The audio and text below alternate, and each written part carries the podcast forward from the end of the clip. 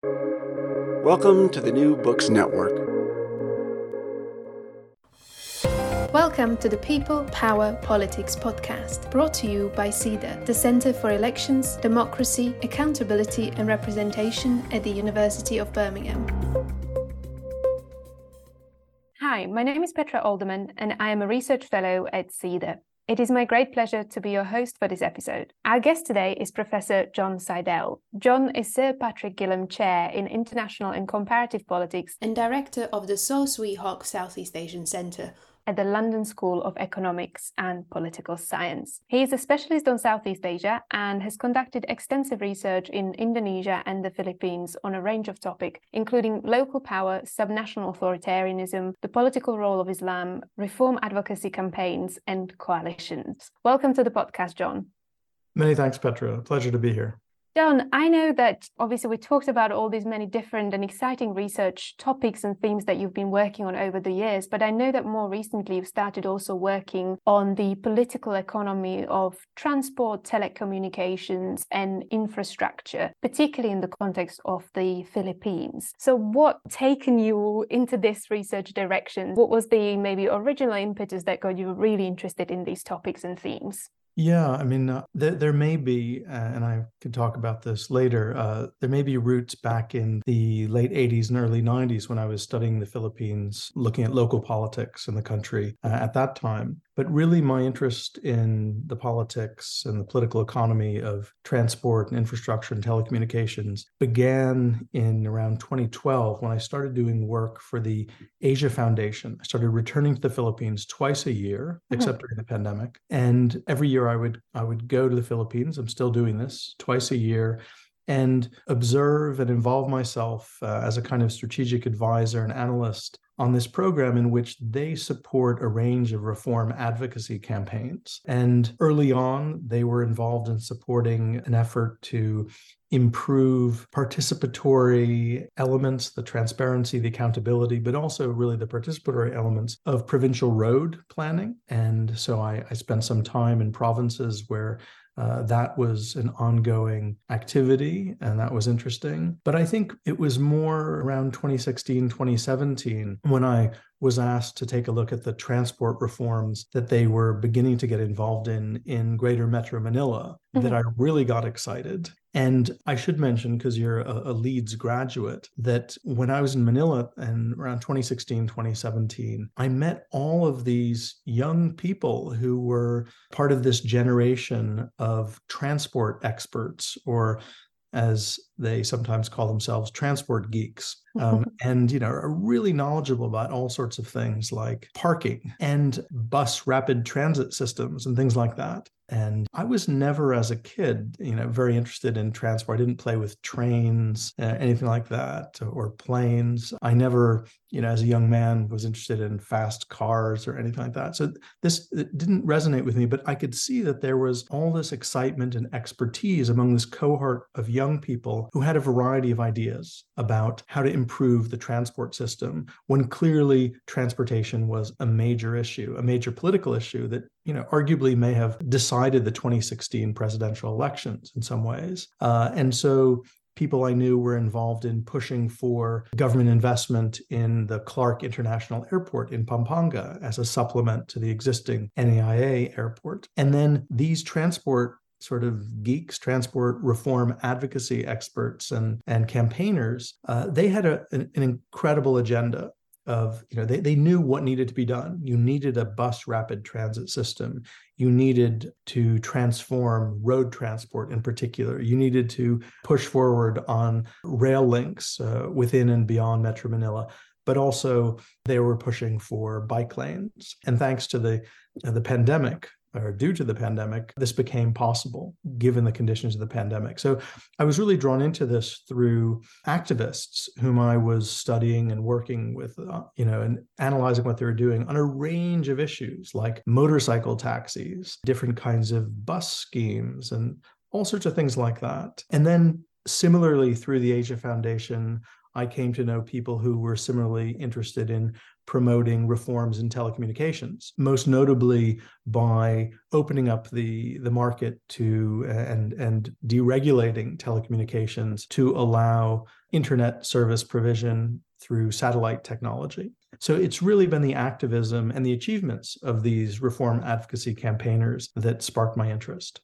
That sounds brilliant. And before we delve a bit deeper into these questions and we start talking a bit more about the politics and how this how the reform actually can materialize and happen, I was wondering, could you maybe give us a bit of a flavor of how bad when we let's say talk about the transportation issue, how bad it really is in the Philippines? I mean, as somebody who's done research in parts of Southeast Asia, particularly Thailand, you know, you have the kind of typical metropolitan issues in cities like Bangkok where the traffic can get really insane. There could be like three hour long queues during rush hours. So mm. completely gridlocked city. So mm-hmm. is this a similar experience that you have from Manila? And you know, what's the difference maybe between these metropolitan issues? And you mentioned before that you went to the provinces. I mean, the issues are slightly different yeah. between the two. Yeah. So in, in terms of Metro Manila, like Bangkok and, and other major metropolises in, in Southeast Asia, for domestic reasons, but we could also talk about the broader, you know, global and geopolitical reasons. The transport systems have been automobile centric systems. And so with rapid sustained economic growth, let's say in the Philippines for more than a decade, you've seen GDP growth per annum of 6%. So that's meant a process of what transport experts call automotivization. So with every passing year, there are 300, 400,000 new vehicles, mm. new cars on the roads. In the Philippines, people have belatedly moved into motorcycle purchasing and, and riding uh, as well, more popular in, in Bangkok previously. But that just means that a transport system that's so heavily based on the automobile it's just inefficient. It's unfair to people who can't afford the automobile, but because uh, it crowds out other forms of transport. But it means these governments across Southeast Asia haven't really invested in mass transit systems, in a public transportation infrastructure. And so by default, private provision has prevailed and, and the automobile has, has been king. And that's only worsened with prosperity, with uh, rising incomes. Uh, and of course, there are schemes to purchase a car and then become, you know, if not an Uber driver, then a local equivalent of an Uber driver and become addicted to, you know, your car by spending all your time paying off the, the mortgage, as it were, on your automobile. So, so that's the that's the really the root of it, as well as there being, you know, certain forms of oligopoly in the transport sector, as there are in, in many contexts. But of course, in the Philippines, with its very oligarchical form of democracy and heavily cartelized form of, you know, domestic economic structure, uh, whether it's inter-island shipping or buses in Manila or otherwise, that there is that kind of problem. And of course, there, there are forms of corruption in terms of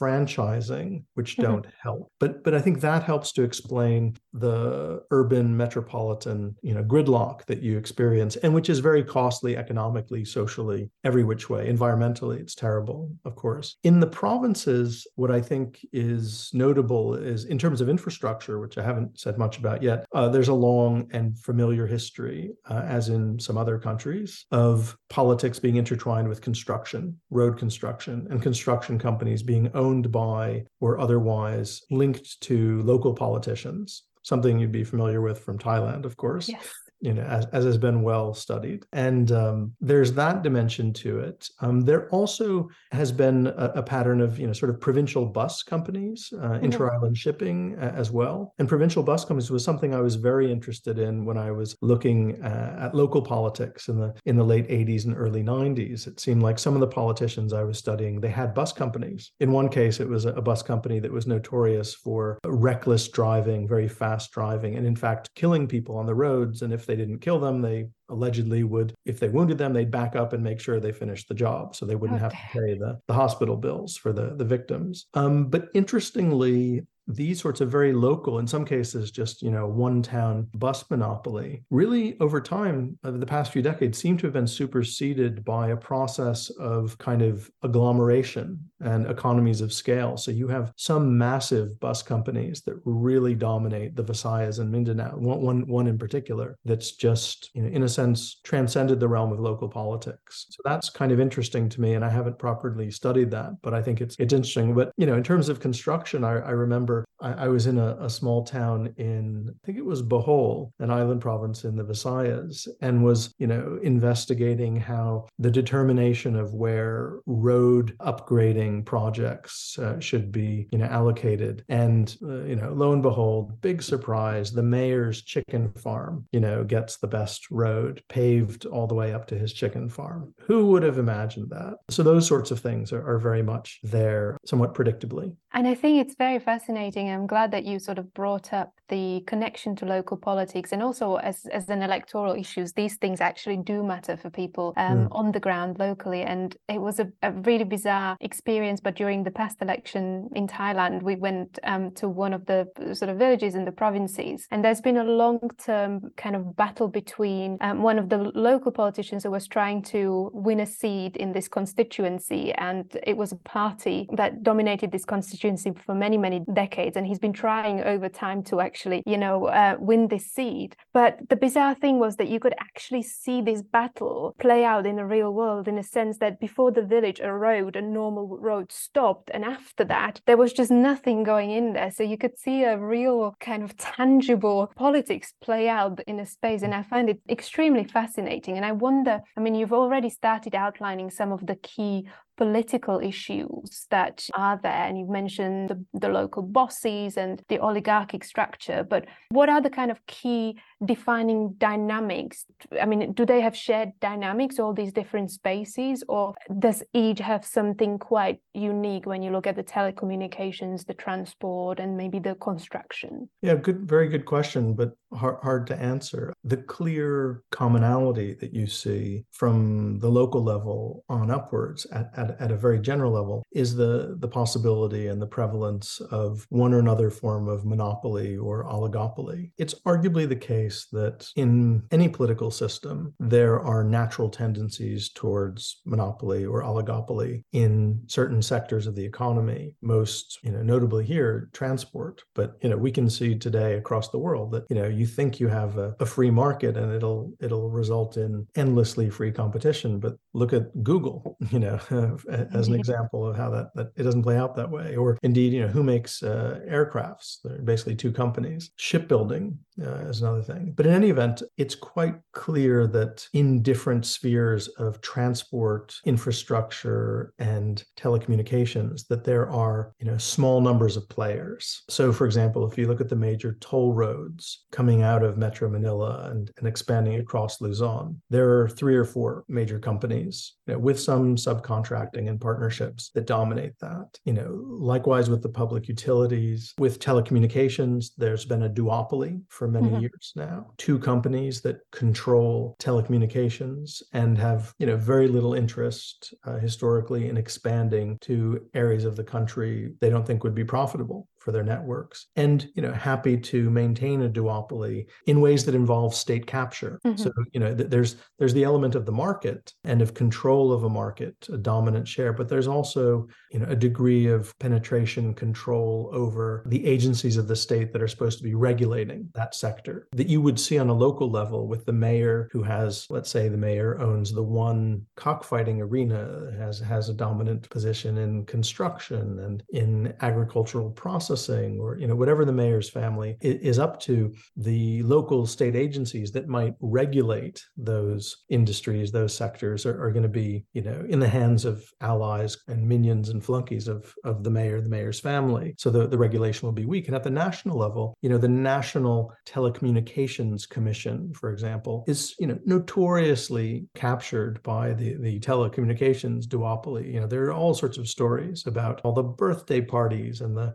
the buffet lunches and the, the cars in the parking lot and the, and so forth. And and just more more simply, if you look at recent secretaries and undersecretaries and commissioners, who are they? Former lawyers for one of the two telecommunications companies, mm. or indeed the executive secretary of uh, former President Duterte was, you know, a, a, former lawyer for one of the telecommunications companies. Things like that that, that are, are really familiar from the local level as well. So I think there's that kind of dimension, and it, and it also goes sort of up and down the food chain in different ways. So to give you an example, if you want to look at buses in Metro Manila, mm-hmm. you could say, well, it's kind of obscure exactly how this bus cartel operates, and people really don't know. And it partly it's the function of this government agency, the LTFRB, which is the Land Transport and Franchising Regulatory Body, which doesn't do any regulating but offers franchises. But in terms of who really owns these bus franchises and how they really operate, that's anyone's guess in terms of how it really operates. And they're even among the experts, very different accounts of this. So, you know, there, there's a bus monopoly or, not monopoly. There's a, sort of has been a kind of cartel-like set of arrangements, or problematic in terms of restrictions on its competition. The owners they own these lines, but they then pass on the risk to their bus drivers in what's known as the the boundary system they will get you know a, a, sort of fixed fee and they, they will they will not pay wages to their bus drivers they will then tell the bus drivers well you you will only get to keep any money you earn on top of this amount. So it's as if they're renting out the bus to the bus driver, and the bus driver then has to pay them a fixed amount. And then the bus driver has to work hard to linger on the curbside to, to get more and more customers. So that's that's another familiar element of passing on the risk downwards um, and the responsibility and how you treat your, your labor force. But if you look all the way down the food chain, like to give you an, an, example, several years ago, the government decided there should be major bus terminals, two major bus terminals for entry points into the city. And they forced all the buses to go to these bus terminals and leave their passengers, who then ideally would be available for intermodal transport to get on a, a light transit line or to, to get in a Jeep and so forth. But who owns these terminals? It's a big real estate play because there's lots of retail and there are fees collected from you know the buses and the jeeps coming into these terminals and then if you don't want to bring your bus to these terminals because at least for starters they weren't convenient you want to leave passengers somewhere else you know you pay somebody off you pay a policeman you pay a local official and i remember i i interviewed a guy who owned a, a, something halfway between a jeep and a bus what's called a uv express route. And and he detailed like 10 or 12 different people he was paying off every day. And so they're just sort sort of from top to to bottom, you have a layering of different kinds of what uh, economists or political economists call, you know, rents that are being paid off, either extortion payments extracted by different regulatory bodies, the police and local authorities and so forth, uh, or the kinds of rents that those who have a monopoly enjoy above a market price because they're not really subject to market subjected to market pressures. So it's a whole sector where it's not quite a market that's operating and there's lots of politics and it's very complicated and intricate, kind of interesting in a in a kind of geeky kind of way. Mm-hmm. no, but it really does sound very fascinating, and I think it's part of that trying to, as you as you explained, the sort of the complex web of interlinking power relations that you try to somehow untangle to really figure out what is happening and why is it happening in in particular way. But I'd like to go back a little bit we were talking about the national level and the local level and how you know at the local level and national level you have these groups and oligopolies. But you also did mention that at the local level it started off maybe from more localized groups but these have merged together into something bigger. And i was wondering i mean is it something that's being driven from the bottom up? So let's say these individual groups or like local fiefdoms in, in in these areas of transport or infrastructure joining hands together or is that something that's coming from the outside or from the sort of higher levels like the national or international level like where is the incentive coming? I mean i, I think there there are a variety of different drivers of change in transport. One is the pressures of automotivization. The, the more cars on the road the more pressure there is on the government to do something to offer alternatives. So belatedly, the government in a country that never had a serious, you know, sort of railroad network to get going on that within beyond Metro Manila uh, and even a subway. So there's that, you know, in recognition of the gross inefficiencies, the all the costs that come with the, the traffic gridlock. There's also, you know, from the market, there, there are new kinds of opportunity. You know, thanks to the miracle uh, of the internet, you have, you know, the equivalent of, you know, Uber, Uber taxis, uh, and the sort of platform-based, what are they called, TNVs? These sorts of network-based operations, sort of like Uber, you know Grab and so forth, Angkas and and its new competitors. So I think there's technology and opportunity that, that then pushes the, the boundaries. And, you know, government has been investing in rail. And then you have, you know, for example, these new major projects for new airports, the just real limitations and problems with the Ninoy Aquino International Airport, NAIA as it's known, have nudged different kinds of investors to explore other airport options. So you have Clark International Airport in Pampanga. And again, there's politics there because people in Pampanga, like former president Gloria Macapagal Arroyo, who is a big supporter of Duterte um, in his election campaign in 2016. She's based in Pampanga, and all people linked to her and in that uh, province were keen to have government uh, pump priming and you know pushing for use of that airport in, in a mm. variety of ways. There's been a, a big kind of long going uh, debate about what to do with NAIA, the established airport. There was a plan for an airport in Cavite, south of uh, Metro Manila, and that's still in the works, but it's not clear. You know, there's been interesting changes in involvement in that in terms of the investors. And then the San Miguel Corporation, just on its own steam, decided to buy a huge amount of land in the province of Bulacan, north but also west of Pampanga, north north of Metro Manila, and to just unilaterally decide on its own team, its own steam, to build an airport there and to get permission for all sorts of road links and so forth. And and that's one of the the sort of handful of major corporations that's heavily involved in major infrastructure projects. So they have the capital to do that. So, you know, there's it's coming from the private sector, seeing opportunity at different levels of the food chain and new technology that comes in, but it's also the government. It's one of the most important things that Southeast Asian governments have to manage. You know, with prosperity comes transport issues and problems, and how you manage those is in some ways a determinant of how the public perceives you and, you know, your electoral survival and success. Exactly. And as you mentioned before, a lot of these things can play a major role in the decisions of the electorate, especially in those urban spaces. If you're a commuter mm-hmm. and you're stuck every day in like three hour long traffic jam, it's going to be a big issue that you want your, your government to address. So it is definitely really important. Yeah. But then when we sort of map these spaces as so extremely complex and dominated maybe by extremely smaller number of really powerful groups then where does this space for reform or you know for, for these enthusiasts and, and transport gigs, as you sort of mentioned mm. at the beginning as, as the motivation that brought you into this research you know is there really a space for them how does a positive change happen in these spaces where you have so many powerful players that with you know links to private sector to government um, you know local power networks how mm. does this this even happen?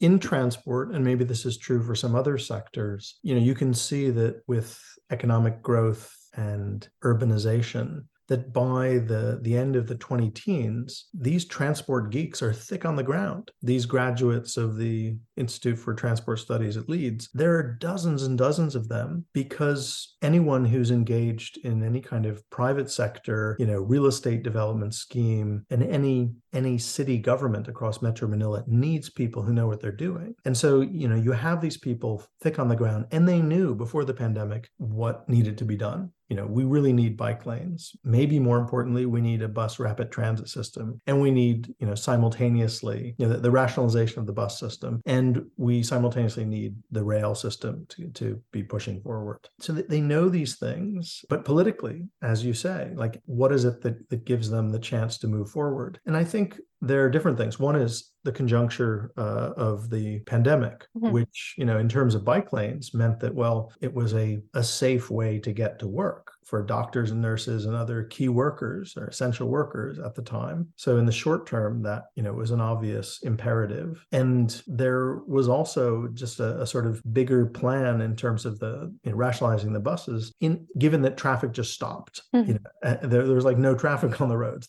So the possibility of doing something different emerged, and the necessity of doing something different also emerged because you you needed to have sort of socially distanced public transport run by the government, subsidized by the government, and regularized in a way that would prevent public transport from becoming a, a super spreader of the virus. So there was timing. But I think more generally, what you find in terms of these kinds of economic reforms that are, are basically about, you know, deregulation and liberalization in, in some measure, but also about some measure of, of government investment. I think you you do have the reality that all of these major business interests that are so concentrated and diversified as these conglomerates have interests across a range of sectors they're heavily invested in economic growth. They're heavily invested in you know more filipinos eating more ice cream drinking more beer, you know, buying more cars, um, going to their shopping malls, consuming more electricity and water and all the things that these oligopolists are selling to them at, you know,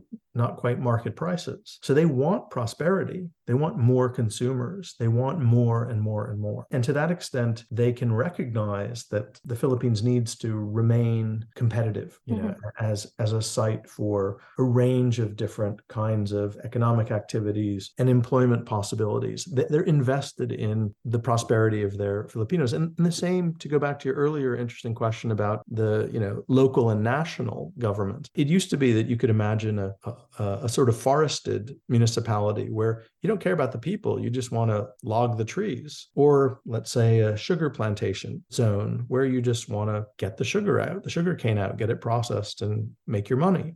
And you don't care about the people who work for you. But what begins to happen if the major source of export revenue and livelihood and profit is BPOs, call centers, business processing outsourcing, you know, sort of outlets, then you need to make sure that your locality doesn't just have roads, but that the roads that your construction companies built actually work, um, that the schools are producing graduates who speak good enough English, that people want to hire them for these uh, call centers and so forth, and that otherwise that your town is a an attractive investment for, I don't know, residential subdivisions, for mm-hmm. schools, for private investment investment. And so there is a kind of addiction that these companies have to growth. And that's, you know, there is some trickle down in that regard. And so, for example, amidst the pandemic and its early aftermath of economic uncertainty and a downturn in investment, the Philippine Congress passed and the president signed a law which dramatically revised and reduced restrictions on foreign investment in key sectors. Uh, and it did so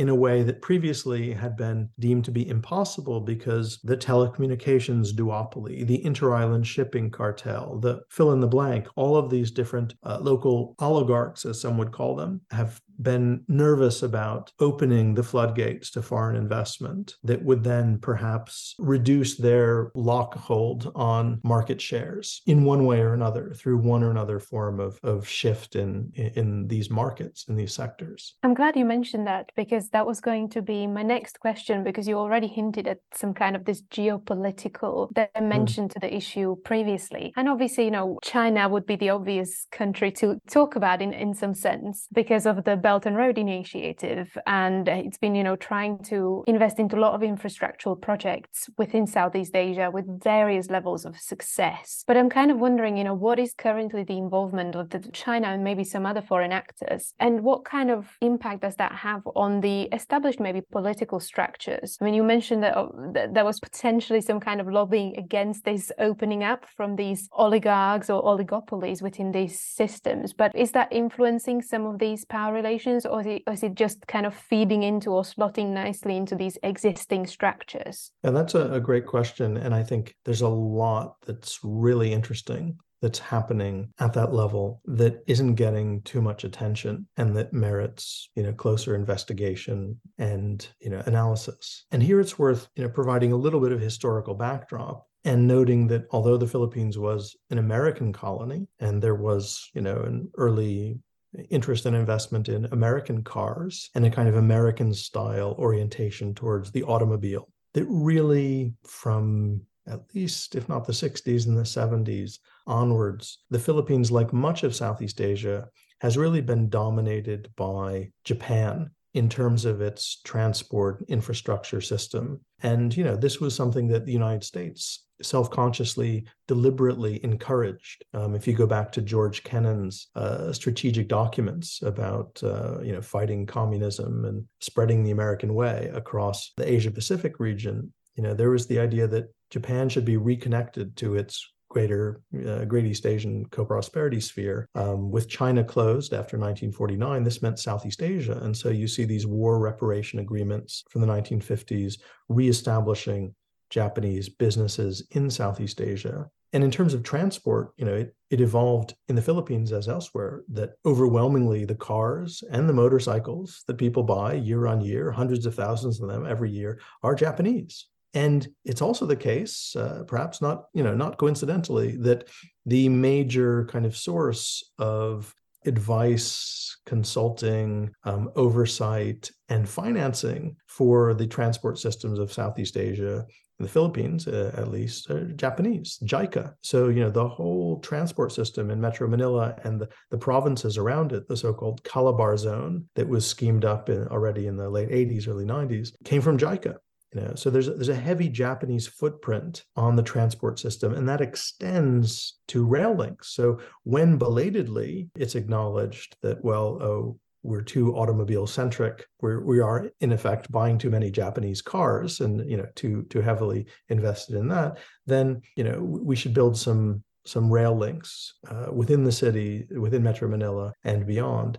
Lo and behold, who is it that lends the money and does a lot of the building of these train links and who actually supplies the the actual train carriages but japan japanese companies so japan you know is is is a major player and a major winner from the Philippines transport infrastructure system. And I think this is true across so much of Southeast Asia. So I think that's an important backdrop. And here in the UK, I think it's just amazing to me how nobody in this country seems to be interested in Japan, aware of Japan's significance. It's as if people in this country have some kind of deep-seated insecurity that know all the the un- uncomfortable similarities between Japan and the United Kingdom make them look away from anything about the significance of Japan in the world. Japan is important to you know keep in mind. As for China, if you look back in the, the period of Gloria Macapagal Arroyo's presidency from 2001 to 2010, you can see two major efforts on the part of China, two major initiatives on the part of China, or two major deals between the Philippine government and Chinese state owned and state linked companies that really portended potentially dramatic shift in this regard. One was uh, a North Rail project connecting Metro Manila to northern provinces, and the other was the National Broadband Network with uh, what's it called ZTE or ZTE, the one of the two alongside Huawei, major Chinese owned telecommunications companies that has close links to the state. And in both cases, the corruption that was revealed in the awarding of these contracts and the you know the problems with their implementation and so forth led to their termination at great cost the philippine government in the case of the north rail project. So in both cases this sort of ended a brief flirtation and experimentation with you know incorporation into this broader if not belt and road initiative then a sort of expanding chinese transport, telecommunications, infrastructure network. And, and so that kind of ground to a halt after Gloria Macapagal Arroyo's presidency. And she's then succeeded by Benigno uh, Aquino Jr., who's much more, you know, suspicious of China. Perhaps there's a partisan political dimension to that uh, as well. And and he famously, you know, is much more tough-minded when it comes to the West Philippine Sea or the South China Sea mm. dispute but it but it, it plays out you know in the sense that you know the review of contracts over the supply of certain train carriages um, and things like that. So that really nips in the bud a kind of movement towards Chinese involvement in, in, in, the Philippines at scale. On the other hand, what does persist, and it, it is worth noting, although I'm not sure, given my limited technical expertise, how much one should genuinely be alarmed or impressed by this. But Huawei is still, you know, a dominant provider of the, the kind of software for Philippine the, the telecoms telecommunications duopoly. You know, mm-hmm. if you actually look at what they're they're providing, their actual infrastructure, they have the licenses, they have the franchise, they control this because they you need to go to Congress to get a, a new franchise. They've got the duopoly. But in terms of what they're actually selling, how their how their systems actually work, it's heavily reliant on Huawei whatever that might mean. And so if you think of what happens under Duterte and then under now under Marcos, I think under Duterte, despite the the reputation that he developed as you know a close ally of China um, or as someone trying to push for a shift from close relations with the U.S. to closer relations on China, the record is much more mixed than that. So, in, in terms of transport infrastructure, whatever flirtations there were with China, uh, in terms of transport deals, infrastructure deals. The only things that have not even been signed, but have been sort of put out there as as projects that are being studied rather than you know actually implemented, are, are pretty unimportant in all likelihood, unprofitable. Whereas Japan has continued to be the dominant source of financing, in in part through the Manila-based Asian Development Bank, the ADB, which upped its lending to the Philippines dramatically under Duterte. So there's a lot of Japanese investment that persists and expands under Duterte in transport. The one thing that happens under Duterte that, that does open the door further to Chinese investment is in telecommunications because Duterte came in and talked a, a, sort of tough game about the telecommunications duopoly and said, you know, enough having these two companies dominate. We need a third major player. And when in 2018, late 2018, they opened up to a third major player, lo and behold, who who won the government's franchise to be the third major telecommunications provider, but uh, a joint venture between a businessman from Davao City, closely uh, associated with with uh, Duterte, and China Telecom. And the rumors were that Duterte had promised uh, Li Keqiang, uh, the Chinese prime minister at the time, that he would uh, make this possible. So there is now more of a you know footprint, more of a presence of Chinese investment in different forms in telecommunications. But then what interestingly happened over the past few years is much more, and what's ongoing now is actually of an opening towards the United States in mm-hmm. telecommunications and much more restrictive of further Chinese investment. So you, know, you see the passage of a, a, new law that amends what used to be called the, the Public Service uh, Act, still there, but it's, it's an old act dating back from the 1930s. And that opens certain sectors to foreign investment far beyond what previously had been allowed.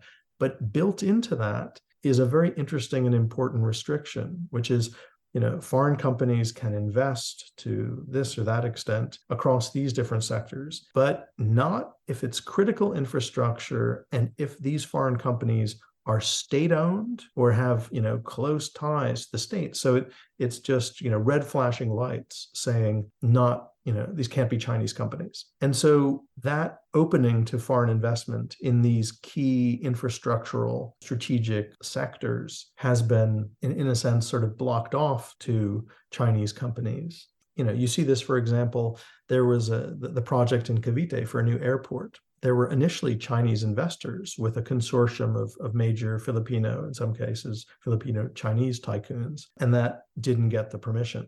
There was a, a you know South Korean shipping yard in Subic Bay uh, that went bankrupt, a, a, South Korean firm, and you know Chinese shipbuilding firm said, "Oh, we'll take that over." Nope, not allowed. So those sorts of things not happening. And then meanwhile, American companies are coming in. There was a an executive order that uh, loosened up previous restrictions that that made it hard for you know uh, satellite based internet provision to move in because you'd need a franchise and since that time you've seen elon musk's starlink come in and other companies but starlink is very closely aligned with the us government uh, with nasa Uh, in particular. So, you know, that and these undersea submarine cables linking the West Coast of the United States, the Philippines, in terms of the internet, you know, really continue to hold the Philippines within an American dominated global information order, including the internet. This is absolutely fascinating, and I wish we had more time to to mm. talk more about these things. But I'm very happy that we managed to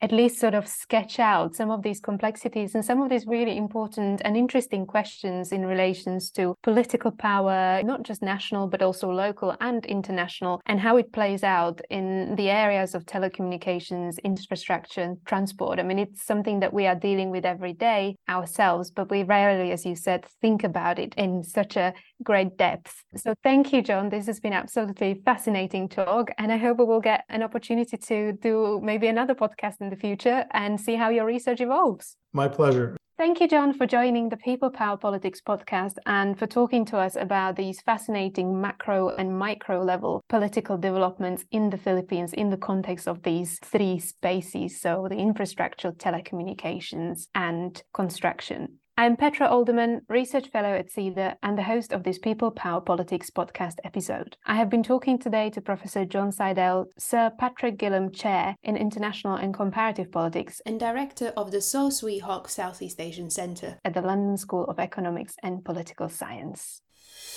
Thank you for listening to the People Power Politics podcast, brought to you by CEDAR, the Centre for Elections, Democracy, Accountability and Representation at the University of Birmingham. To learn more about our centre and the exciting work we do on these issues around the world, please follow us on Twitter at, at CEDAR underscore BHAM and visit our website using the link in the podcast description.